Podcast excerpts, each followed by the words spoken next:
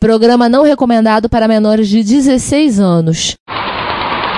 O Macintosh que até os ratos abandonaram. Um analisador de espectro para o Commodore 64.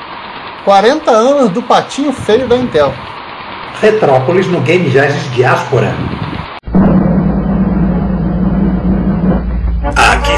Seu repórter retro, diretamente dos nossos estúdios em Retrópolis, com as últimas notícias da velhice do seu PC.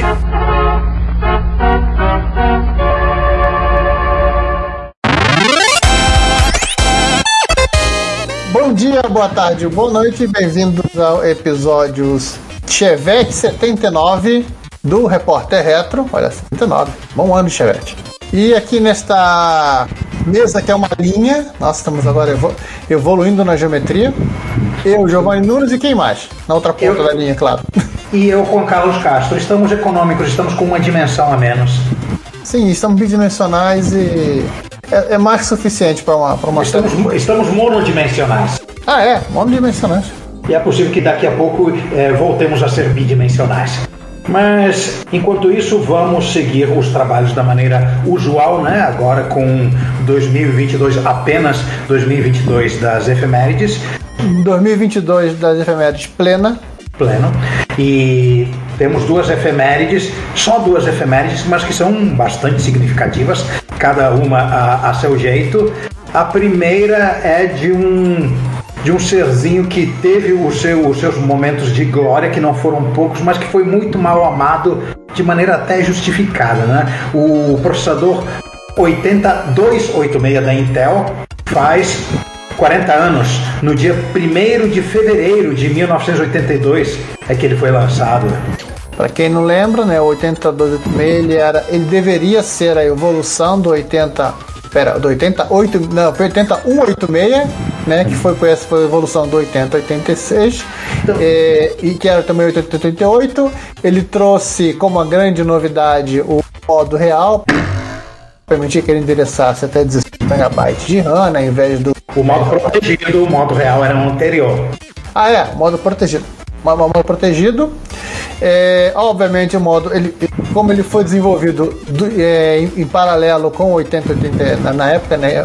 Com 8088 e não, não era lá, lá muito compatível, ele não era compatível com outra máquina. Então assim, ao entrar neste modo você não voltava mais. E tem toda aquela história, o pessoal conta, lendo, ah, coitado do processador, ele, não, ele só, só, só volta pro modo, pro modo padrão, né? Se você tiver que iniciar a máquina. Mas vamos ser sinceros, vamos botar a culpa, botar a culpa na Microsoft, é porque eles que não quiseram reescrever o DOS. Essa é a grande verdade. Eu não diria, é, tem isso, e além de não querer reescrever o DOS, eles não quiseram forçar a, o, os desenvolvedores de aplicação a dizer, a dizer olha, vocês não podem mais usar aquela aritmética de ponteiros que vocês usavam antes. Vocês têm que reescrever as suas aplicações para usar uma aritmética de ponteiros diferente. Porque fora isso, é, é, só questão da alocação de memória. Porque fora isso, eles podiam ter mantido a API do, do, do MS-DOS ipsis literis como, como era, como, como, como, estava antes, e acessando os 16 MB de memória. As instruções são as mesmas, né? né?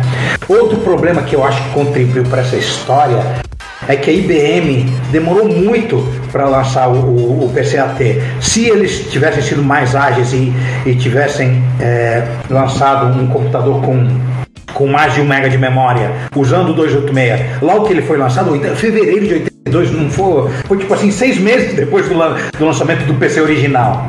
Uhum não tinha aquela vasta massa de, de ecossistema de MS-DOS que tipo, o efeito da, da mudança ia, ia ser bem menor. Você está falando da empresa que para você mandar uma caixa vazia de um ponto ao outro demorava um mês, né? É por causa da burocracia, né? Estamos falando da IBM, né? É, a IBM gastou todas as reservas de agilidade que ela tinha fazendo o PC, né? Não, é, é, é, é pedir demais que exigir agilidade de uma empresa desse tamanho de novo. Uhum. Ele demorou, ele demorou um bom tempo, né? Demorou acho que pelo menos um ano e pouco para ser desenvolvido. Nem foram. Você pega, tem, você, tem, você tem computadores clássicos que foram, foram, foram desenvolvidos em menos tempo que isso. Mas para os padrões da IBM foi bem ágil mesmo. E por conta de toda essa combinação de fatores, o, o mundo PC se viu preso por um tempo muito maior do que, do que deveria a um espaço de endereçamento de 1 mega. É, ou na prática 640k. É. Que, olha, é lenda, tá? É fake news, é lenda urbana que o, que o Bill Gates é, tenha dito que 640k são suficientes para todo mundo. Mas, mas a gente Olha, é, Considerando que é, daria trabalho para ele, ele consertar o Dodge, eu acho que ele teria feito, dito isso. E é, outra coisa, a, consta que dentro da Intel o propósito do 286 não seria para computadores domésticos, de ah, vamos fazer um processador para máquinas que vão rodar Xenix e coisas assim. Não, não para rodar DOS.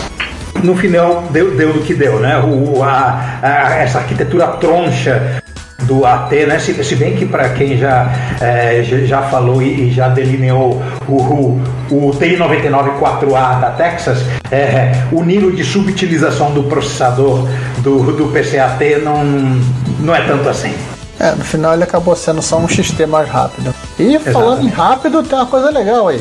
Isso, talvez a linguagem de alto nível mais rápida que existe, que é a linguagem C, faz 50 anos. É, nós estamos é, botando isso no repórter reto de março de maneira um tanto quanto arbitrária, porque uh, a gente não descobriu o mês em que ela, tipo assim, oficialmente foi lançada, se tem algum paper, algum lançamento de um compilador. Né? Eu, pelo menos, eu não consegui achar o mês exato. Então a gente está botando em março porque sim, porque a gente tinha que, a gente tinha que botar em algum lugar. É, porque, porque é o mês de volta às aulas, né? É, tem isso também. Nós temos um, um link aí da, da história da linguagem C. Para ser é, resumido, ela, ela nasceu de maneira quase concomitante com o sistema Unix, um pouco depois, né? As primeiras versões do Unix foram feitas em assembler e pouquíssimo tempo depois foi desenvolvida uma linguagem pensada para se desenvolver o Unix para processadores da DEC, da linha PDP. É, tem inclusive gente que fala que o C é quase que um, é um assembly portável, né? É, na prática é isso mesmo, que a, o, o, a quantidade de overhead que, que ele gera na, na no, no, código final é, é, é muito reduzido em, em comparação com, com, com, qualquer outra linguagem, né? O Pascal até chegar perto, é, baseando na, na, na, na do Ricardo com o compilador Pascal para MSX, né? Da, daqui a pouco ele aparece. É, o Pascal não é tão compacto quanto o seu. Você realmente ganha o campeonato de, de ser compacto, de é gerar código. É, porque a, a, a, função, as funções básicas do C são bem, bem enxutas, né? Sim. E tem pouca, pouca coisa. Aí o que acontece? Todo o resto que você precisa, você vai colocar no, na base do include. O, no Pascal, não. O Pascal ele tem um runtime quase completo, né? Uhum. Então não tem, não tem como fazer um código enxuto. A não ser que você fizesse, você refizesse o compilador para é, para literalmente na hora que fizesse a fizesse a, a compilação, fizesse todo aquele processo lindo e maravilhoso. Quem estuda sistemas operacionais vai saber do que eu estou falando, né? De link edição, né? Pegando só as funções que efetivamente estão em uso e colocando no runtime. É, e, inclusive eles dizem, consta que o o pessoal que é programador e que tá e que gosta de, com alguma razão, né, amaldiçoar as strings terminadas em zero, né, usar o caractere nulo para terminar uma string, é, eu não conheço a arquitetura do, do processador do PDP para afirmar isso com certeza, mas consta que é, você ter uma string terminada em zero é um tipo nativo do processador. E é por isso que, a, que as strings no, no, C são, no C são desse jeito. É um jeito simples de você implementar string, né? Você. É, como é que o beijo da MSX faz, por exemplo, né? Ele, ele tem um. Ele tem um byte no, no começo da, do endereço de memória que diz o tamanho da string. Ele praticamente todos, né? é, pelo menos os assim, é, é, é, é, é, um jeito que você gasta a, a quantidade de a, a, quantidade de caracteres do string mais um byte para guardar para você ter armazenar uma string. Mas por outro lado você limita o string, é, Exatamente. Não pode ser maior que 255 bytes. Em compensação, você botar uma um ASCII, Z, né? Que é o nome desse, desse tipo de brincadeira. Se usar um, um uma, uma string terminada em null, é muito mais prático para você. Você tem literalmente um tamanho arbitrário. Enquanto tiver memória, você vai estar, tá, você vai estar, tá, vai tá com a tua string na, na memória.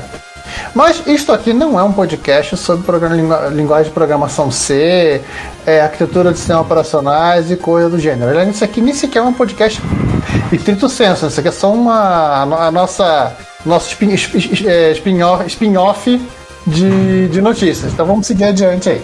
Chamando os Zeus. Isso! Rise from your grave. Temos um, assim como no mês passado, um Rise from Your Grave bem gordo, né? Cheio de, de coisas, e temos um retorno triunfal aí. Mas vamos começar com o Colin do This Does Not Compute, que, que restaura um Macintosh que, nossa senhora, o que tinha nossa, dentro desse bicho? Na verdade era um cemitério, não era um Macintosh. eu, eu, eu fiquei tão Estou impressionado com o cemitério que eu assisti esse vídeo e até esqueci de qual era o problema. Você, qual era o problema? Você assistiu esse vídeo também? Ah, vamos lá. É, o Macintosh estava sujo, nojento, imundo, né? Uhum.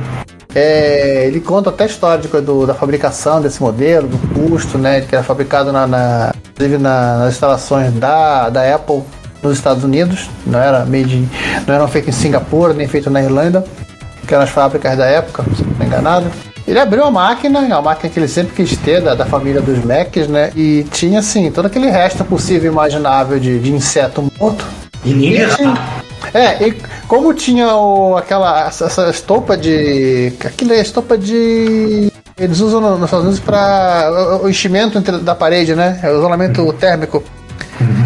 E como tinha aquilo dentro, também significava que alguns ratos resolveram morar lá durante um período. Eles moraram, criaram os filhos, os filhos ficaram adultos, saíram, os, os, os ratos pais envelheceram, morreram, te, teve treta de herança e. É, ninguém, ninguém ficou com o Macintosh no final. Aí sim, o que, que ele fez, né? Ele fez aquela grande, ultra, mega lavagem né, que merecia. É, placa-mãe, com direito a placa-mãe na, na, água destilada, placa-mãe no isopropanol para tirar qualquer sujeira que tivesse. Milagrosamente a bateria, a, a, a bateria de, de, a bateria tá, é de, né, não, não é de níquel cadmio, era de lítio, só que era aquela bateria tamborzinho, ela não era vazou. Era moeda, né? Não, não, não, não, não tamborzinho. E, e é barril e não vazou. Ela não tinha vazado. É, tava, mais uma vez, estava tudo bastante imundo. E o que, que ele realmente ele fez, né? Depois do trabalho de limpeza? É... Ele trocou a bateria, óbvio. Ele teve um problema que achou que a placa-mãe tivesse, não estivesse funcionando porque não gerava imagem, mas era porque ele estava usando um monitor muito moderno. Ele usou um monitor clássico, original de Apple, e a imagem apareceu. E o que, que devia ter de problema? Tecnicamente o HD, que tinha ido pro saco, um HD SCSI da Quantum, ele fez todo um trabalho de lubrificação do drive, limpeza, lubrificação de tudo. Ele fez, inicialmente ele fez uma limpeza basicona de cabeça, né? Lubrificação de motores. Só que como ele seria um disquete para testar, ele viu que literalmente ele teve que conseguir empurrar o disquete para entrar. Isso foi, significou para ele que ele tinha que desmontar todo o drive, ele teve todo esse trabalho de desmontar o drive, ele aproveitou para limpar mais ainda e lubrificar direito o mecanismo, porque os drives de Mac eles têm esse lance da motor de ejeção, né? Que também, felizmente, a engrenagem não tinha quebrado, que é a coisa mais normal desse, cara acontecer. Mas isso, essa, essa, essa ideia da Apple é convidar problema, né? Porque você não, não tem um botão para você forçar o disquete, você precisa que a coisa funcione por software que toda eletrônica. Sim, você coloca mais um motor nesse processo. É, uma, mais uma coisa que pode falhar. É, do zero, né? O HD realmente tinha morrido, não, não tinha muita solução, ele trocou com, inclusive com uma Blues SCSI, para botando cartões SD. E a outra coisa foi o alto-falante que ele precisou dar uma mexida, eu não lembro agora, foi foi no speaker em si ou se foi no em alguma parte do circuito que estava com problema. Acho que foi parte do circuito. Então teve que dar umas de soldados em algumas coisas. Mas feito isso, a, a máquina está funcionando depois de toda a sujeira que teve que tirar. Né? De, de, depois de, de, passar porque ela passou, tem muito menos defeito do que era para ter. Admirável. Uhum. É, ainda na linha de consertar drives de disquetes, só que desta vez sem aquele problema do motor de ejeção, porque estamos falando de, de, de PC, o Adrian Black é, arrumou um PS1 para casar com o monitor que ele tinha. Ah, sabe quem também tinha ejeção de, de disquete? Quem? A, as workstations da Sun. Ah, Eu tinha uma SAM, mas eu acho. Não, os Peraí, eu modelos nem lembro. A, a tua SAM mais nova, é mais nova, acho que nem disquete tinha. É, eu, real- realmente eu não me lembro. Eu acho que ela, ela tinha CD, drive de CD. Ela- Eu tô falando de Spark 32 bit. Ela, ela, ela não tinha. Ela tinha um sistema de ejeção mesmo. Voltando ao PS1, ele, o drive dele não tinha esse problema de ejeção, mas tinha. Tava com problema, não funcionava, só que ele mexe daqui, mexe de lá, mexe no motor, lubrifica aqui, lubrifica ali, de repente voltou a funcionar. Assim do nada, só, só precisava de um pouco de amor. E teve a questão de que o monitor com, com o qual ele casou, ele tinha o mo- o monitor dessa máquina, mas não tinha máquina. E o- é, é, eu sinto uma inveja desses caras que eles recebem equipamento de graça pelo, pelo correio a toda hora, né? Toda hora alguém dá um- um- uma máquina para eles restaurarem, né? Coisa, não, eu Na não estou- verdade, é, tem alguns meses que ele consertou esse monitor do PS1, né? É. Ele conta toda uma história sobre esses PS1 aí, se, é, de que eles foram um fracasso de venda, né? que tinham vários tipos de. dá uma explicada rápida sobre modelos. E a parte curiosa de, que é quando a gente volta lá pro vídeo do PS1, ele fala que assim, eu vou só tirar o, é, esse cabo aqui porque eu poderia cortar, mas de repente vai que eu ganho, eu, eu arrumo o PS1 original. E, e foi o que aconteceu, né? Ele, ele acabou recebendo e teve que repor, recolocar o cabo no local, que literalmente o cabo é também a fonte de força do computador. É, porque esse, esse, esse micro, você não liga pelo micro, você liga pelo monitor. E aí do, do monitor sai o- a, a força pro micro por um conector bizarro. E foi isso que ele, que ele, que ele teve que repor. É, o HD tava funcionando, tava funcionando, né? É, Não, o HD não tava com problemas, ele, ele copiou os arquivos para um, pra um, pra um, pra um cartão SF, porque ele não é- não é bobo, né? Ele- só faltava ele querer botar, botar, ligar o gravador cassete no PS. Ele não estava morto, ele estava moribundo, ainda dava para ler os É. arquivos. Ele conseguiu ler os arquivos, né? Ele tinha os drivers lá. Inclusive, inclusive parece que o- todos os drivers que ele precisava estão disponíveis ainda no site da IBM. Nossa. Ninguém avisa a IBM disso, tá? Que ninguém avise, né? A a IBM não é a Apple. Que a Apple odeia o passado, odeia a história, o- o- o- odeia que, que notem que existiam coisas antes de até uma semana atrás, né? Pra Apple, tudo começou no iPod. Que iPod? Não tem mais iPod, não. Nem iPod. Não. Não, aí eles falam isso num passado muito distante. Nós fizemos um tocador de MP3 chamado iPod. Assim a empresa começou. Eles vão falar assim. Mas como este não é um podcast para falar mal da Apple, É, mas rapidinho, só, só- não, só que eu quero só terminar. E uma das coisas mais legais que ele recuperou é que o PS1 ele tem um tipo um menu, menu e um shell de DOS que um shell gráfico de DOS, né? E o, ele vinha com o Microsoft Works. Quando você rodava o Microsoft Works, ele carregava já o Windows 3. Parece até guardando devido a proporções, né? Aqueles, aquele, co- o- aquele cockpit que a Panasonic fazia nos MSI. Ah, Eu tô lembrando no, no- no- um pouco mais próximo, eu tô lembrando do, daquele stand, né? Daqueles deskmates. É, É mais ou menos a mesma filosofia. E aí, Ricardo, você gostou desse vídeo das caixinhas, não gostou? aliás, o César não tá presente, mas nós temos que fazer a participação, então vamos lá. Hello, Cave Dwellers. Isso. Esses dois vídeos, por acaso, eu assisti, assisti com o Juan. Deu uma passada aqui em casa, entendendo as coisas, e tava fazendo uma hora e falou, vamos ver esse vídeo. Ele falou, vamos ver esse vídeo, vamos ver. Aí, eu, pô, esse vídeo é bom. Os dois, a gente viu os dois.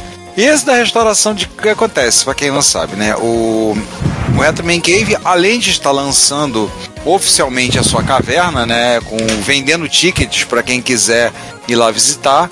Então já sabem, na próxima, na próxima vez que você for ao, ao, ao Reino Unido, aquele, aquele país que já foi da Europa, não é mais, é, não se esqueça de comprar seu ingresso lá bater ponto, lá que é um espaço de peregrinação retro, lá no interior da Inglaterra, na no, no cantinho lá do Nil. É, e a gente assistiu esse que ele restaurando caixas de, caixas de papelão, né, de papel, de jogos clássicos, com direito a ferro de passar, com um cola branca. Aliás, crianças, vocês acham que já passaram, é, acham que já passaram do tempo da cola branca e vão tudo querer botar Super Bonder? Vou dizer uma coisa para dizer uma coisinha para vocês. Achou errado, otário. Ah, mas peraí, calma, calma, calma. Essa cola branca que ele usou não é aquela colinha tenaz de colar papel que a criança usa na escola, não. É uma super cola, é uma, uma cola que cola tão forte quanto a Super Bonder, mas ela é quimicamente diferente. Ela não destrói e dissolve as coisas que nem a Super Bonder, mas ela também é super adesiva. Ela não é a, a cola tenaz, não é para criança e ela é arriscada de se usar. Ela, ela, ela, ela pode colar seu dedo. Que vem- Ah, Super Bowl também. Bem, eu tenho um amigo, eu tenho um amigo que a salvação dele é a Osaese, não tá ouvindo a gente, mas um abraço pro Gustavo. Primeira vez que eu participei de um podcast na vida foi num podcast dele. E a sorte dele é que o pai dele era dentista. Então, assim, é, aí você já calcula, né? O pai dele sendo dentista, super bonder, eu deixo pra imaginação de vocês, caros ouvintes, o que, que aconteceu. É, mas voltando à questão da caixa, é bem interessante o que ele fez para a restauração das caixas, né? Então, ele usou a sacola, ele usou ferro de passar, ele usou outros métodos para restaurar as caixas. ímãs, ele usou uma, uma, barra- uma, uma, uma chapa de metal. Sim, sim, sim, também, também usou pôr- passar ali, inclusive a questão do ferro que ele grudava e passava pelo outro lado, porque não pode passar direto na caixa, senão ele queima a caixa. Sim, é, mas é aquele acabamento plastificado, né? Isso, isso, isso. Aí Ah, ele usou também o Perfex, porque os, furinhos de Perfex se agarram a sujeira. foi bem legal. Esse vídeo foi bem legal. Tanto esse quanto o seguinte que tá na nossa lista, que ele restaurou um ZX Spectrum indiano, né? Feito Um com curry. DB Spectrum. É, um DB. É, ele restaurou um DB Spectrum com, feito com muito curry e muita pimenta. Aliás, citado no nosso episódio sobre esse Spectrum. A gente conversando, eu e o Juan, a gente lembrou disso. A gente falou disso. Também, bem interessante. é, foi uma restauração muito complicada. Não tinha muita coisa. Ele teve que dar um. Dar, acho que isso, ele deu um talho na, na malha, né? Coisa Ele que você trocou, faz. ele, ele trocou a malha porque ela tá, tá muito ruim. Ele tentou cortar pra ver se resolvia, mas ele desistiu. Tipo assim, é, ele cortou, não funcionou, mas no mesmo dia chegou a malha nova. Então, não estressar com isso. Quando ele falou, ele pegou a tesoura, foi, foi falou que ia cortar a malha, eu olhei assim, eu falei, eu já vi isso no MSX, nos, nos Cássio, né? Aliás, essa- esse, esse micro da Índia, ele tem duas, é, tem três curiosidades, vamos dizer assim. Uma, uma curiosidade é que muitas muita das partes da máquina realmente foram feitas na Índia. Né? A malha, por exemplo, é uma delas. É, o gabinete talvez tenha sido feito também. A placa-mãe não dá para precisar. Outra curiosidade é que a, a, ULA dele não é da, da Ferrante, é da empresa que ma- ma- é, posteriormente comprou a Ferrante. Sim, sim. E assim, é uma da. Talvez seja quase o último lote que a. Não. E o último, a última grande curiosidade é nos 80. Os 80 que aquela máquina usa já tem o logo novo. E quando ele dá um zoom, dá pra ver que é o ano de fabricação daqueles 80 e 1990. Aí vem aquela história: ou essa máquina vendeu durante muito tempo na Índia, ou o processador já, já tinha sido trocado em algum momento da, da vida dele. Eu, eu, tô, eu tô 60% inclinado a ela estar à venda mesmo, porque olha só, na, país em desenvolvimento, assim como o Brasil, em 1990 ainda havia gente comprando micro de 8 bits a rodo. Ah, mas esse Inclusive, parou mas de é fabricar aqui em 92. Inclusive vocês, Mas, né, mas é. MSX. o Spectrum. O Spectrum, par- o Spectrum parou na Inglaterra quando mesmo? 92. Não, 93. Mas TK90X, TK95 eu acho que ainda vendia no Brasil em 1990, né? Você comprava de segunda mão. O TK3000, sim. Você ainda comprava o TK3000 no Brasil na década de 90. Foto com o relator. Eu acho que foi É tardio mesmo. tardio mesmo. É tempo E é. É, isso é uma curiosidade. É, uma, ma- é, é um Spectrum Plus, tá? Não é um. Um mais nem, um nem, um, cento- nem um 128, né? Ele é um 74K, 48K, acabou. É, não é- Sendo não é que ele nem que a memória torradeira. é subutilizada, né? Ele usa chip 64K. Essa máquina, essa máquina não, essa máquina já ela tem 64, ela tem, não lembro agora se ela tem 64K. A 16K do, do primeiro lote do, do Spectrum tinham, mas era porque o, o Circlive comprou a memória bichada. Ah, Ele menciona, ele menciona isso no vídeo. Não, quem menciona esse, esse, uma, alguma ideia não é o Lopes, ele fala alguma coisa de, num vídeo de Spectrum. Sim, mas nesse, nesse vídeo do, do, do DV Spectrum, é, ele também fala isso. Não, não sei se você estava prestando atenção naquele momento, Ricardo, mas ele, ele fala que, é, que é assim, que ela tinha o hábito de usar memórias bichadas e só usar a parte que não está bichada. É claro, se você vai, vai, vai desperdiçar a memória. Basicamente, é, ele tem um banco de 16K, né, que é a memória base, e teoricamente teria que ter um banco de 32K para compor os 48. Mas aí ele usa a memória de 64K que tem alguma parte bichada e ele usa a metade do, do, do 64K na qual a parte bichada não está. Pronto, você tem 48K limpos. Olha, é ecológico isso. Sim, sim, é ecológico. É engraçado, é, tem cara de picaretagem, mas na verdade é uma coisa boa. Havia um, um patch pro, pro kernel do Linux que permitia que você é, adicionasse no, no parâmetro de inicialização a linha do, do main teste que indicava quais eram as áreas de bichada da tua memória RAM. Eu lembro desse patch, eu lembro. É, só que com as memórias modernas, mais densas e etc., isso passou a ser cada vez mais não recomendável. Nessas memórias é, de, de micros de 8 bits, até, é até aceitável, é até louvável, né? É, você vai ter um intervalo de alguns bits, alguns, literalmente alguns bits de, com, com problema. E senhoras e senhores, o campeão voltou.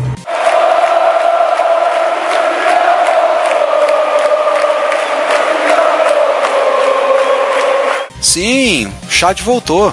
Começou voltando com em grande estilo com um Amiga 1200. Flamenguista.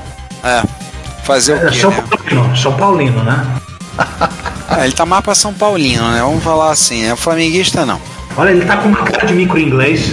É, ele pegou um Amiga 1200, ele fez um, um recap completo, que afinal das contas, Amiga 1200 e recap são coisas que são, são os gêmeos univitelinos, né? Você não se separa.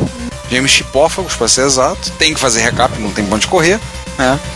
Então ele fez a troca de capacitor, ele já até fala, né? No post ele faz a, a, a usual, usual troca de capacitores, aí ele aproveitou, aproveitou o micro, deu uma, uma bombada no micro e migrou a placa para um novo gabinete com esse teclado colorido que nós estamos vendo, né?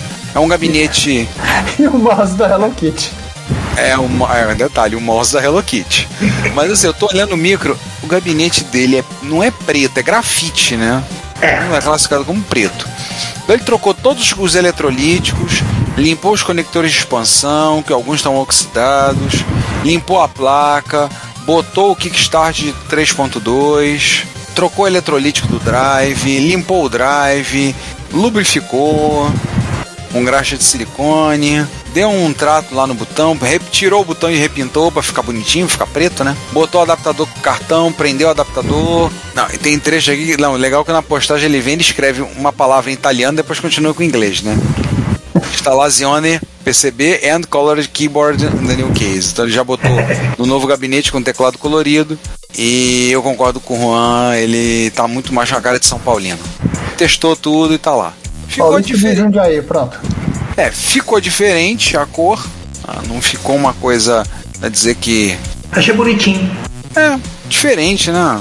Eu acho que o gabinete padrão de amiga é tão sem graça, não dá, não dá nem eu não sinto nem vontade de ter uma amiga. É, no, no momento em que eu estou dizendo isso, alguns estão sentindo ódio de mim e não sabem por quê. Não, mas é um direito, eu concordo contigo. Eu acho o gabinete sem graça. Eu não acho que a máquina seja sem graça. Eu acho o gabinete sem graça. Mas a- as teclas vermelhas aqui, caraca, acho que não tem nem. Eu tenho que ver um aqui. Ah, tem inscrição, mas a inscrição é num preto tão claro. É, tem duas. É, esse aqui tem cara. O se o Dragon tava fazendo um troço desse, aqui ele tem, essas teclas literalmente são reencapadas. Tipo, você pega um. Fosse uma bala, né? Você usa um acetato colorido e você reembala a vácuo e, e, e encalou a tecla. Aí é por isso que ela fica com essa. Esse troço meio fosco aí. Cara, é tão mais fácil. Por que que ele não tenta comprar um, tenta ver isso na, na AliExpress da vida? Pô? Sei lá, né? Eu acho que até é, o padrão da do teclado Amiga não é o padrão Alpes que o pessoal usa. Não pega, não pegaria um teclado da. um padrão da Sherry, por exemplo. É, e fora que assim, tipo, o Ash ainda vai, tá? Mas as teclas de função elas são um pouquinho mais largas. Isso que ferra tudo. Mas sabe que o. Tem gente pegando. Você falou esse teclado, me lembrou um negócio que eu li hoje. Ah, é, as keycaps para teclado da Sherry encaixam nos teclados de Expert. Olha, Um pouquinho fora do lugar, assim, pouca coisa, assim, mas funciona. Descoberta do dia. Mandaram essa pra mim. Se, se der pra fazer silk personalizado nessas teclas, pô, já é, hein? Não, e isso é uma coisa que eu quero. Uma coisa que eu quero. Silco personalizado. Se alguém souber de um chinês que falsa silk personalizada em tecla para teclado padrão da Sherry, bota um papo no bota o link no comentário aí e eu te conto, eu te conto por que que eu quero fazer, eu quero fazer isso. Gente, é, é, isso é o, é o problema de, de vários modelos de, de MSX, até de, de outras arquiteturas. É, pô, você, você, você bota um adaptador de, de PS2, mas não, ah, porque você tem, a graf tem que ser F12, essa aqui, essa Alt GR da direita tem isso daqui. Pô, mas se tivesse um Silk maneiro na- na- na- nas teclas em questão, você podia ter um teclado que é bom tanto para PC quanto, quanto, quanto para MSX. Seria perfeito. Eu vou te dizer aqui exatamente o que teve aqui. Mandaram pra mim hoje. Testando aqui, descobri que os keycaps para chaves estilo Sherry encaixam no teclado do Expert. Não tem exatamente o mesmo formato, mas é bem próximo. E aí o exemplo, o cara arrancou a tecla M de um teclado do Expert e meteu um M de um, de um keycap, um keycap com M da, da teclado padrão da Sherry. Bom, se, se as teclas que estão com problemas são teclas que têm o mesmo silk de um teclado, de um teclado moderno, já, já garante al- alguns teclados aí que estão com defeito. Mas então, o que mais o Chad anda fazendo? Aliás, refazendo, né? É, ele agora ele refez, né, um Commodore 64 que já tinha sido reparado por ele, mas provavelmente o, o- o proprietário não deve, o proprietário deve ser um filho de chocadeira, não tem mãe.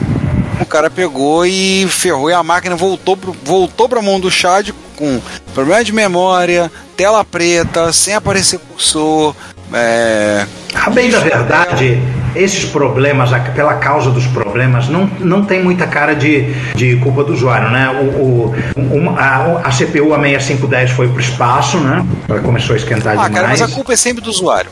A culpa pro técnico, a culpa é sempre do usuário. O usuário é culpado de ter feito isso. Pronto. Porque o usuário nunca tem culpa. Nunca, o usuário, tu sabe qual é, tu sabe qual é a resposta padrão número um do usuário, né? Tava Ontem- sozinho ali.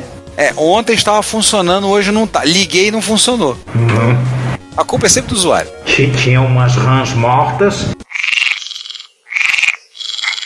Que uma delas só tinha sido soquetada e ele resolveu soquetar as, as outras três e trocar. E tinha um defeito que ele achava que era do, do, do chip CIA, mas na verdade era, era um soquete que estava dando mau contato. E trocando essas três coisas voltou a funcionar. Vamos ver se vai voltar para ele uma terceira vez. Se voltar para ele uma terceira vez, eu começo a acreditar que era, que era culpa do usuário mesmo. Ai, É, porque assim, não, ele, trocou, ele, tro- ele trocou as quatro memórias. Ele falou assim: uma eu já tinha trocado. Não, É, aí mas- não lembro, né, cara? Aí é urucubaca. Porra, aí cientificamente podemos dizer que é urucubaca.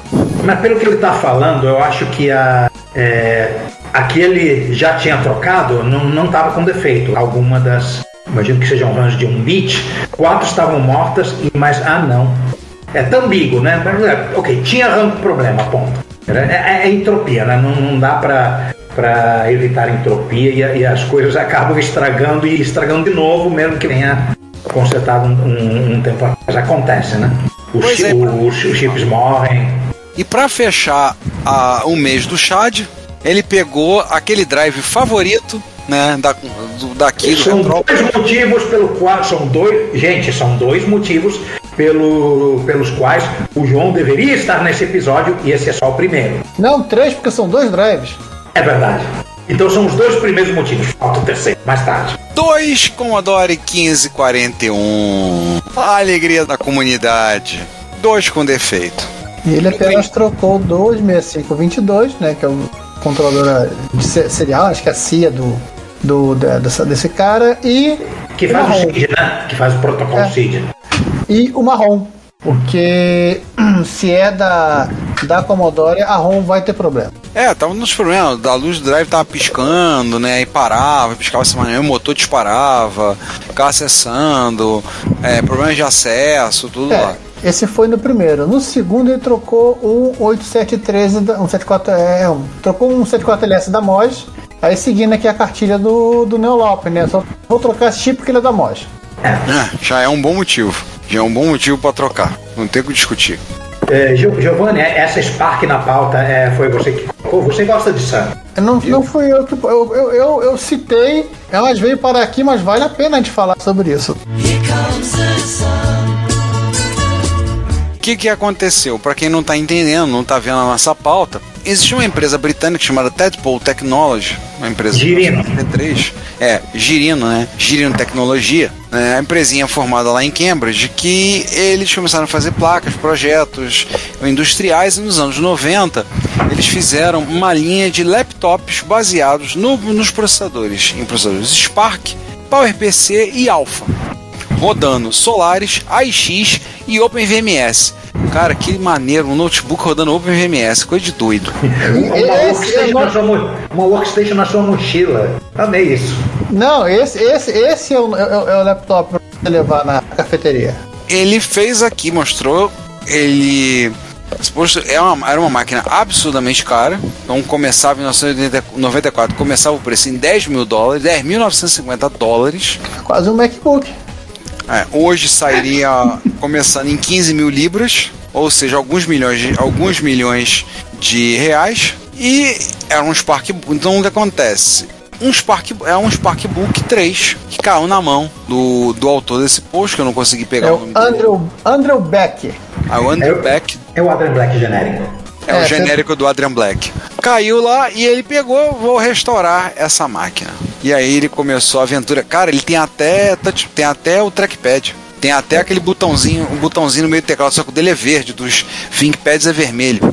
É aquele clitóris, né? A IBM era, era tipo, foi uma das acionistas da, da durante um tempo, então assim, acho que podia usar a tecnologia. Mas assim, é, é, um, é, é um notebook bonito, é um laptop bonito. Para quem está curioso pelas configurações, é um processador MicroSpark de 50 MHz, 64 MB de RAM, a placa de vídeo é um frame buffer com 1 MB de RAM, o, a tela 9,5 polegadas, mas obviamente a tela é menor do que a carcaça, um HD SCSI de 1,2 GB removível de 2,5 polegadas, dois slots PCMC, a modem, o suporte a ISDN. E um AUI para internet. Curiosidade, é, é quase a mesma configuração do, da Spark Classic que eu tive, né? Que era um, um micro Spark, não lembro se era da Texas, e o frame buffer da Waytech, P9000. pegou, desmontou o bichinho para poder ver, poder fazer a, todo o processo. Então tem fotos mostrando. Tem as fotos do, dos pentes de memória, da ausência da bateria, Sim, ó, não, ele não tem bateria, senhores. dos. Não, tem- ele, tem, ele tem bateria, só que ela não tem. Ele tá sem bateria, óbvio. Ela morre. O, o curiosíssimo, os dois curiosíssimos conectores SCSI que ele tem, né? Caraca, cara, que conector esquisito. O da esquerda é normal. Esse da direita fa- faz o conector do Expert parecer normal. Parece um, um conector DVI cortado. É, É cortado e pegaram as duas metades e botaram uma em cima da outra, né?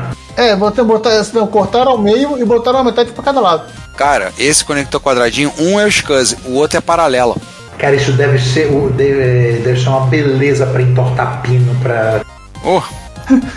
E aí tem conectores para para ele tem conexão para ligar monitor externo VGA, é um DB, é um HD15, tem para teclado externo, mouse externo, entrada e saída de som, duas portas seriais que são em que são 2 mini Padrão do, do Spark. yeah, e aí uma entradinha de de fone, você ainda tem a Ethernet que é um conector AUI, um transceiver externo. Tá pensando que você tá- achou que você ia ter um um par trançado aí? Achou errado, otário. E, na porta ISDN. Dois, é, e dois RJ, um pro SDN e outro telefone convencional. Gente do céu. A conectividade é raiz mesmo. Sim. Daquelas que você aprendia em cu da novela no, no início dos anos 90 mesmo. E legal que ele tem um LCD pra botar os status dele, né? Assim como as workstations tinham. Isso é uma workstation compactada. Aham. E o que eu acho legal é que o, o nome dos subcircuitos dele tem o, o Slavio e o Márcio. Eu gostei, achei interessante o HD, né? O HD removível da maneira como é o HD. É literalmente um HD removível. Você vai lá, puxa uma trave e puxa o HD fora. Alguns notebooks PC eram, eram desse jeito, conseguia puxar o HD Sim, não sei sim, sim. mas- E essa aqui é a primeira parte, né, da, da, da aventura dele, né? E teremos outra, infelizmente não tem CD-ROM, mas Vamos ver o que, o que ele vai fazer com essa máquina, mas vale a pena o link para vocês ficarem. Ah, cara, tem PCMC, ele vai fazer alguma gracinha usando o PCMC. E os Franks, gente? A gente tem uns Franks bonitinhos aí, né? It's alive! It's alive! It's alive! Sim, e tem um bem interessante, esse outro que a gente assistiu, né, Juan? O Neo Lopes montando um Amstrad CPC novinho em folha. Mont- Ele montando, né? Aham. Não, é, não, é que acontece. Não, peraí. É, ele comprou a placa, ele começou a fazer o processo, foi lá montar os problemas teve, a gente vai chegar lá. Mas primeiro ele começou explorando trabalho infantil, né? Sim. Assim, porque ele começou soldando componentes, aí quando ele viu a quantidade de, de, de solda de pino de soquete, soquete de CI, que ele tinha que soldar, ele simplesmente chamou a filha e disse, olha, se você, se, olha, se você soldar isso, eu jogo Minecraft contigo, tá? E ela falou, tá. E ela soldou tudo. Aí foi lá e botou, né? Trabalho infantil, exploração, né? Trabalho infantil. Ela solda melhor do que você, Ricardo. Ah, com certeza, cara. Todo mundo solda melhor do que eu. Até quem não solda. Mas o engraçado é ele falando, antes que falem, ele, ele, come- ele explica, antes que falem, ela tem a visão melhor do que a minha, ela, tá ela tem habilidade para isso, ela é quase uma profissional. Aí no final ela para, pronto, agora tá. Ela vira e fala, agora vamos jogar Minecraft. Aí eles param, vão lá jogar Minecraft um pouco, depois ele volta pra máquina. É, ouvintes, ainda estamos em março, mas o Noel Lopes já, já é, um, é um sério candidato ao troféu Retropai do ano. Mas a placa, né? Agora uma coisa, Juan, não percebi uma coisa. Aquela placa é, a- é uma versão pro- é uma versão preliminar ou já é a versão final? Era beta, ele, ele tá fazendo beta teste pro, pro, pro criador da placa. Por isso, porque ele achou dois problemas, né? Ele achou um curto-circuito, né? Na, na verdade, ele achou um curto-circuito que era dois. Ele teve o, o bom senso de, antes de testar, deputado, é, ele, ele, antes disso, não, eu vou aplicar tensão sem o, sem o CI, só ver. Mas antes disso, ele, ele, ele alguma. A, a, a, algum engine dentro da cabeça dele, né? A, a consciência dele falou: vê se tem curto entre VCC e Terra. Tinha! Tava com curto entre VCC e Terra. E o motivo disso foi um erro, porque essa placa ela foi feita fazendo um scan da placa original. Então algumas coisas que pareciam visualmente ser não eram. Tinha dois pontos, um ponto em que o, o- na, na hora de transformar o scan em, em layout de placa, parecia que tinha uma, uma trilha li- ligando duas ilhas, ma- mas, não, era só uma, era só uma marca. Ele colocou como trilha. Aí ele foi lá, raspou. E tinha outra parte em que a ilha. Aí era, era realmente um curto acital, em que a ilha estava grande demais e encostou numa, numa trilha do lado, foi só raspar, etc. Tudo bem. Curto. Próximo problema: transistores. Como muitos dos transistores não, não são mais fabricados, teve que pegar transistores equivalentes e fazer um contorcionismo nele, porque emissor, base e coletor, os três pinos do transistor não, não tem a mesma ordem, né? Então ele, ele, alguns deles ficam ali fazendo pose de bailarina. Mas tudo bem. Tem a questão do, do chip customizado da. É, o, é, a única, é o único chip que você não, que não tem como substituir hoje em dia, que é o Gate Array, né? Do, do Amstrad. Tem um projeto que ele falou, o pessoal tá refazendo ele em CPLD, se eu não me engano. Mas ainda não tá muito, em, muito no início. É, bom, Seria o pessoal, fez, o pessoal fez ULA de espectro. É, não deve ser, tem que ser menos trivial fazer um, um, um gate array do, do, do Amstrad, de, É, de vontade de vai ser fazer. mais simples, né? Estão fazendo uma versão, é um russo que está fazendo, né? ao menos estava, né? não sei como é que tá a situação atual. Está fazendo um clone do chipão do, dos Daewoo, que é um chip que é bizarro, é um, é um engine que tem nos MSX da Daewoo, que só tem nos MSX da Daewoo. E é um muito bizarro. Os caras estavam fazendo, tinha um protótipo em FPGA com soquete, então você tirava pegasse o chipão, é o DX64 HM1, uma coisa bizarra, um nome esquisitíssimo. Tinham fazendo. Nossa, não, não tem, não tem tamanho a, a gratidão que a comunidade tem. O pessoal que faz essas coisas. Sim, sim, sim.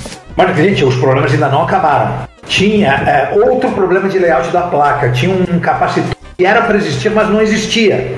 Porque o, o je- o jeito como estava lá, lá impresso não tinha nenhuma marca. Aí, o mais uma vez, o camarada que, que fez a placa a partir do scan achou que não tinha nada ali, mas tinha, era para ter um capacitor.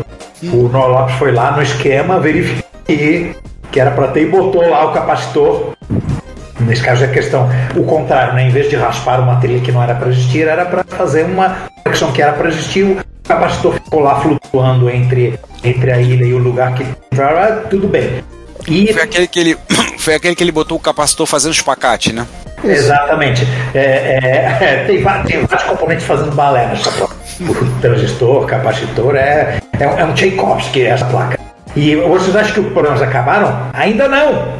É, tinha um transistor que teoricamente era para ser equivalente desse que estavam dançando balé. Um deles não estava fazendo o serviço direito, não estava amplificando o sinal direito, ou, ou ele não era próprio para a frequência, e ele teve que arrumar um outro transistor que, mais uma vez, ele teve que canibalizar. Mas é, acredito que com algum trabalho se acharia um transistor também. Ah, transistor é uma coisa assim, achar qual é o equivalente. É o Na, na verdade, Juan, é, o transistor não conseguia gerar a onda quadrada do clock, né? Então, coitado da máquina. Isso tem toda a pinta de transistor que não é para alta frequência que deveria. Sim, isso, isso gerou o segundo vídeo dele, né? Onde ele, fez, ele, ele faz literalmente uma, uma, dá uma aula sobre como achar transistores de. Esse, esse segundo vídeo é literalmente um produto ódio. porque Ficou tão puto da vida com esse problema do transistor, deu tanto trabalho para ele que ele, que ele resolveu mergulhar nessa, nessa questão de, de equivalência de transistores e isso é extremamente mal para que, pra quem estuda eletrônica, para quem faz técnica de eletrônica, para quem faz engenharia eletrônica. Esses vídeos e os vídeos do Noel Lopes e de alguns retrocomputeiros em geral são é, é, audiência Esse vídeo, obrigatória. é, esse vídeo tem uma parte curiosa que o livro que ele usa como referência, né? Ele fala literalmente assim, na. é, esse capítulo está literalmente explicando o que aconteceu. Aí depois ele fala, "Ah, na edição atual não tem mais esse capítulo. É o efeito do, do transistor de que ele, ele, continua, ele continua segurando a, a- o. Ele continua enviando, né? Ele continua mandando a, o. Mandando elétrons mesmo quando você já. Tipo, fosse um. Já tinha cortado o sinal É. do pino que. é, Literalmente é uma é uma inércia de elétron. Pronto. Ai, ai, cara, eu tô começando a ter flashback ruins da, da, da, da- da- da- das minhas cadeiras de eletrônica lá no e-mail. Ai, ai, vou, vou pro próximo, vou. vou, vou, vou, vou, vou pro próximo frame. Vambora. Esse a gente começou a ver o vídeo, mas a gente acabou não concluindo. Ele. O. Dave Plummer do Dave's Garage. É, ele tá fazendo um analisador de espectro para o Commodore 64. Eu lembro que temos um para MSX para Turbo R, foi feito pelo Alex Holmes, que ele usa o microfone do, do, do E para captar, né? Ah, tem também o projeto Spectro da revista CPU, né? Sim, também tem ele. É, Mas, a- mas a diferença desse pro Turbo R é que ele faz todo o processamento do R. Nesse caso, o que que ele faz? Ele pega um chip moderno para fazer a transformada de Fourier no, no sinal de áudio. Ah, E aí ele lança a- o sinal já convertido no domínio de frequência para dentro da user port do Commodore 64. E no Commodore 64 tem o software que faz o gráfico, etc. E por, por isso que é Frank, senão seria só um software. um software. Ah, então você não tem é, CPU sendo esmerilhada para, para correr. Gente, men- menor chance de uma do 6502, ou seja qual for a variante do, do 65, é 6510, não é isso? Do, É. Não tem a menor chance do 6510 fazer um negócio desse. Nem, sonho, nem pensar. É porque depende também da, da, da, da, velocidade que você quer, né? Porque tem uns programinha desse, até pro, pro Coco, né? Que, que ele lê a. ele faz a. Ele faz a análise do, es- do espectro do. pela porta de cassete. Acho que tinha até na revista Input. Tem a- do- o espectro, né? Que é do, da, da CPU, que infelizmente a galera só colocou os hexadecimais, não colocou o código fonte, a gente não sabe o que, que tá fazendo. Mas E é o- muito limitado nas frequências que ele pode gerar, né? é, e o FREC A, se eu não estou enganado, o FREC A é do Niric. Frequear eu não lembro. É, que é o espectro, o Spectrum do que só roda no Turbo R. Acho que é do Niric esse cara, esse programa. Não, é do Alex Holmes, Ah, dá. É, é um da, do da Shalasoft. Bom, nós temos três vídeos aí em que os dois primeiros são só é, teaser trailer, né? E, e no terceiro ele explica co- co- como a bagaça funciona. É porque ficou bem bonitinho, né? Ficou bem diferente do. E aí depois vocês falaram. Não, depois vocês falaram que o. É, o. O, o Commodore 64 só faz o front-end, aí entendi. Ah, tá. Por isso tá rápido. Ele pega várias músicas populares e, aliás, ele tem bom gosto. cara. E olha aqui os graves entrando, aqui a bateria entrando, aqui a voz entrando. Aí você vê, né, onde, onde é frequências menores, frequências maiores, mais graves. Legal. Agora, Uma boa coisa de se levar em conta. agora, agora o meu lado quinta série, você que falou que ele pegou várias músicas populares, eu comecei a pensar ele pegar assim, uma desfile de escola de samba do Rio de Janeiro, né? Ele fala que tá Portela entrando, aqui tá a Império Serrano, aqui tá, aqui tá a Mangueira entrando, né?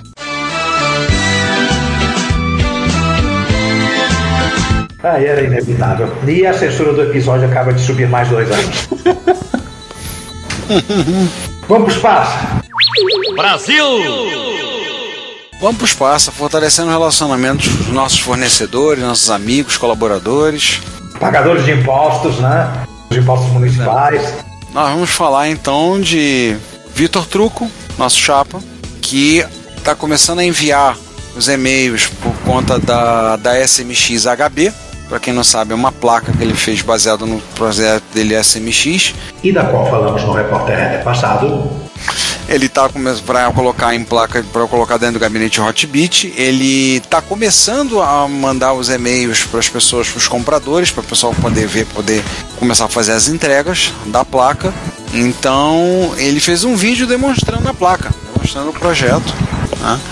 Para quem não tinha ouviu, para quem tá curioso para ver, tá lá disponível no canal do YouTube dele. O Basic tem 80 colunas, bonitinho. Ah, mas esses dois planos, né? Eu não vi esse vídeo, tá? não tive a oportunidade de ver ainda, mas tô curioso. Vou mais um para eu botar na fila. Vou confessar a vocês, mais um para eu colocar na fila para poder ver depois. Cinco minutinhos o vídeo. O vídeo é curtinho, ele é um tutorial bem rápido. Ó, é assim, abre aqui, tira aqui, põe aqui e ligou, pronto.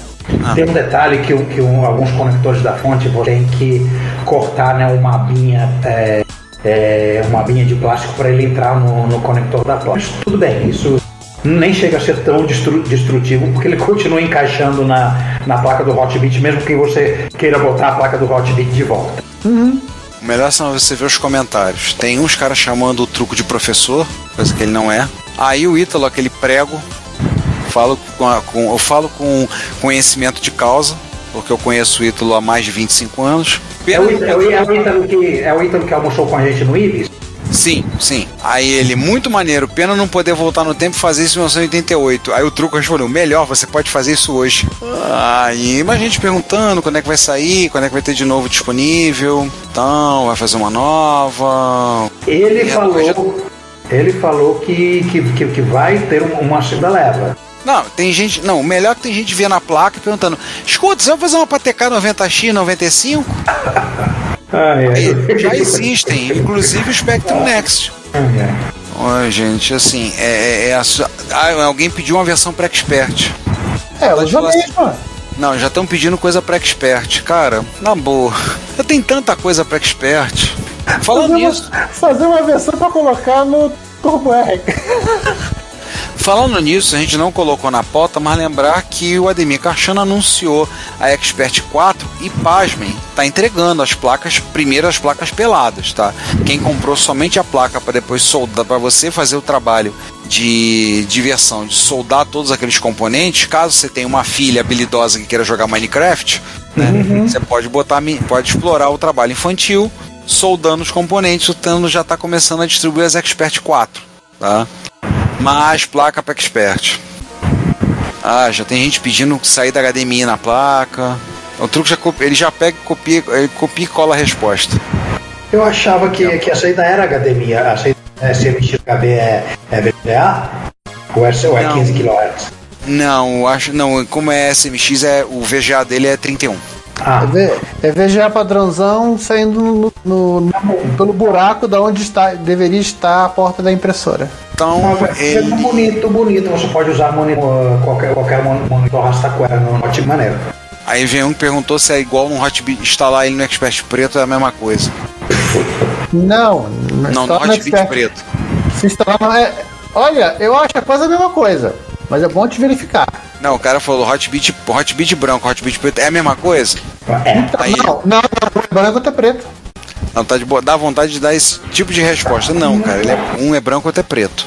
Não, mas veja bem, para a pessoa que não conhece dentro, ela pode achar que, sei lá, de repente o conector da fonte fica de um, um diferente da placa, que pode dar problema, etc. Não é, não é, não, chega, não é uma pergunta idiota. Nesse caso, não. Se a pessoa não conhece as duas máquinas por mas elas são rigorosamente iguais. posição, Posição. tudo, tudo absolutamente igual na traseira. Na verdade, o gabinete do Hotbit preto ele tem diferença no do branco. A parte de, que a, a básica, ela tem ela tem literalmente o- as coisas do Hotbit MS2 que nunca existiu, né? É. Então, o conector da, do áudio ele é, ele é maior porque ali deveria ficar, ter ficado o buraco do, do RGB. E o, tem o suporte de pilha e tem um buraco a mais porque o modulador de reto Hotbit preto ele tem um ajuste que eu nunca consegui entender a função dele. Deve ser algum tipo de filtro que você liga e desliga para melhorar ou piorar a imagem. Eu não, não consigo nem sequer se explicar porque eu não consegui entender direito o que, aquele- aquela chavinha faz. Porque a minha mente não consegue mensurar a diferença da imagem. Pro sommelier de, de vídeo de, de computador clássico, talvez até consiga. Ah, também vai dizer, ela tem um leve. um- buquê. É assim, é, ele, ele- ele aumenta e diminui um pouquinho das cores, acabou. Mas assim, tá tão, tão, é, é tão pequeno que você nem, você nem, nem, nem percebe se tá ligado ou desligado, tem que olhar. Vamos ver os comentários? Isso, vamos comentar os comentários.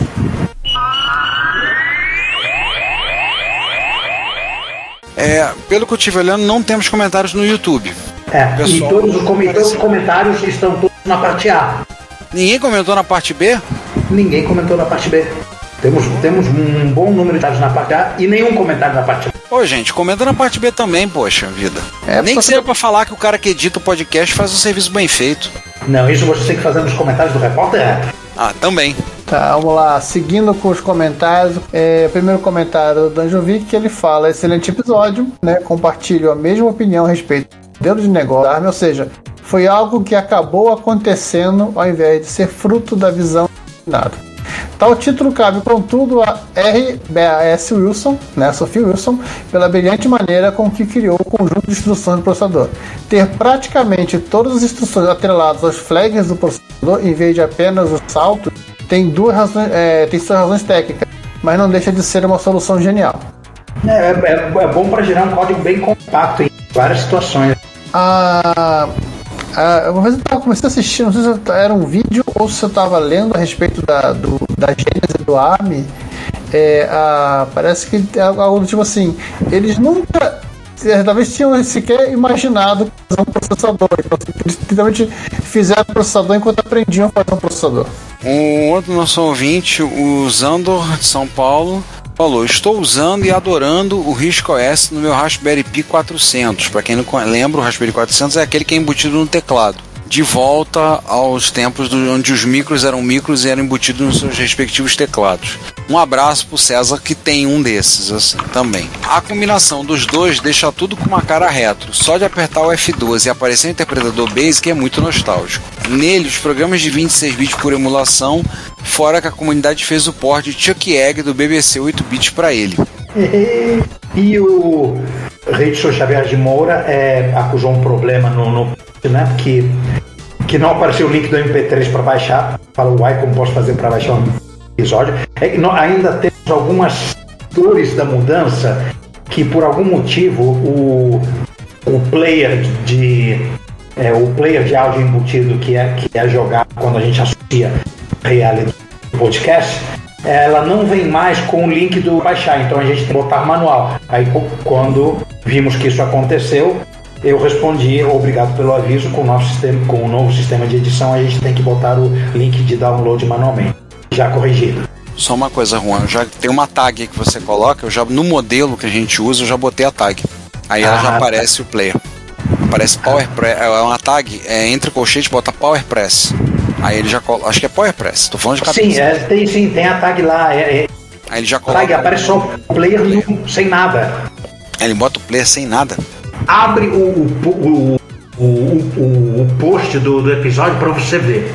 Tá, desse episódio mesmo, né? É, desse episódio mesmo. Na verdade, qualquer um. Sim, sim. É verdade. Tem que pesquisar isso aí. É, a gente ainda tá com. Na com você falou das duas da mudança, a gente ainda tá com as questões da mudança de, do nome, né? Que a gente não, não tá, não concretizou completamente a mudança. Ainda tá muita coisa tá retrocomputaria.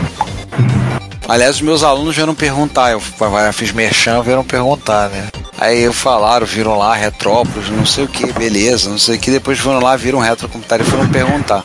Pra variar, adolescente, né? Que já vive na quinta série, né? Ah, Imagina, né?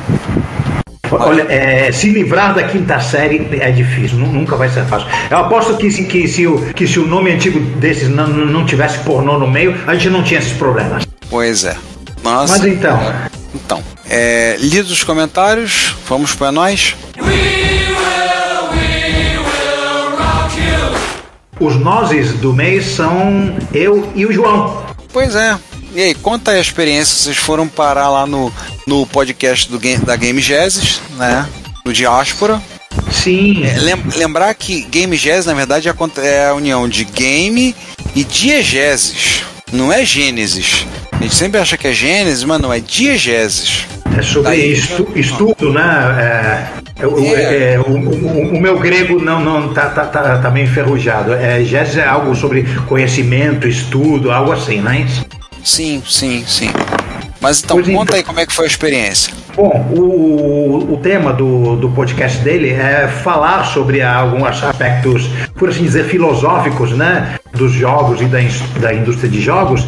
E ele, nesse episódio, ele falou sobre o, o- a- ó, os jogos clássicos, né? A permanência dos jogos clássicos, a moda dos, do- dos jogos clássicos, jogos novos que procuram buscar essa, essa vibe de clássicos. E ah, ele convidou também uma designer de jogos, que é a, que é a Demi, mais conhecida como Verde Elfa. E então fomos três vilões especialmente convidados, além do, do, do, do Spy e do, e do, e do companheiro dele é, regular, né, que é o, que é o Rafael. E, e foi uma conversa bastante, bastante interessante. Para variar, o, o, o João falou muito so- so- sobre, sobre, sobre, sobre os aspectos culturais né, do- dos jogos japoneses, etc.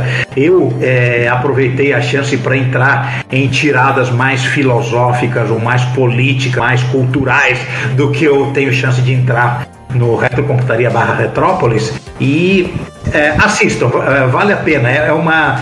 Para você que quer um. um para você que gosta do Retrópolis e gostaria de ter um episódio com alguma uma coisinha assim a mais de, de- diferente, esse episódio do Game Jazz é, é mais ou menos isso. Você, você vai gostar. É, tá na fila, eu, eu acho que eu já até baixei, mas ainda não ouvi. O- E mais uma vez, é, é, Spy, obrigado pelo convite. Foi uma conversa ótima. ado- Adoramos é, conhecer você e seus amigos e, e conversar sobre. Então é isso, né? Acabou-se. Acabou-se. Acabou-se que era doce. Isso aí, gente.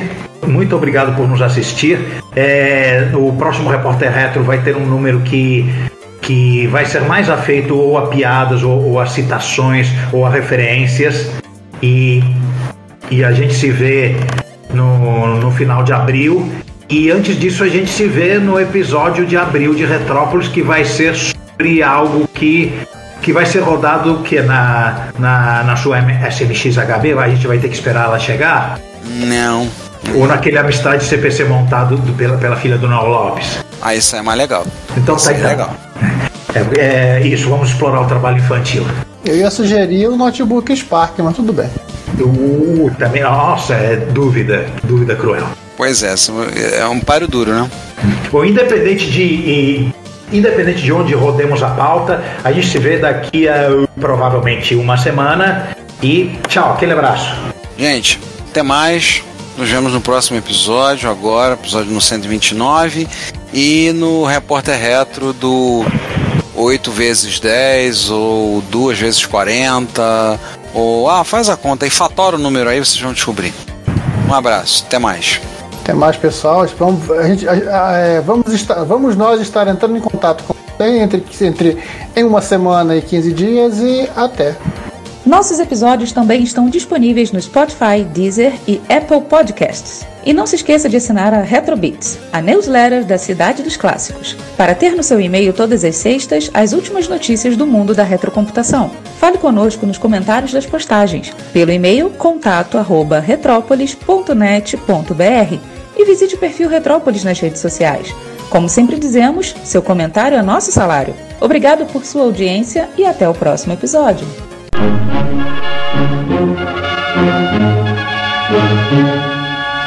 Thank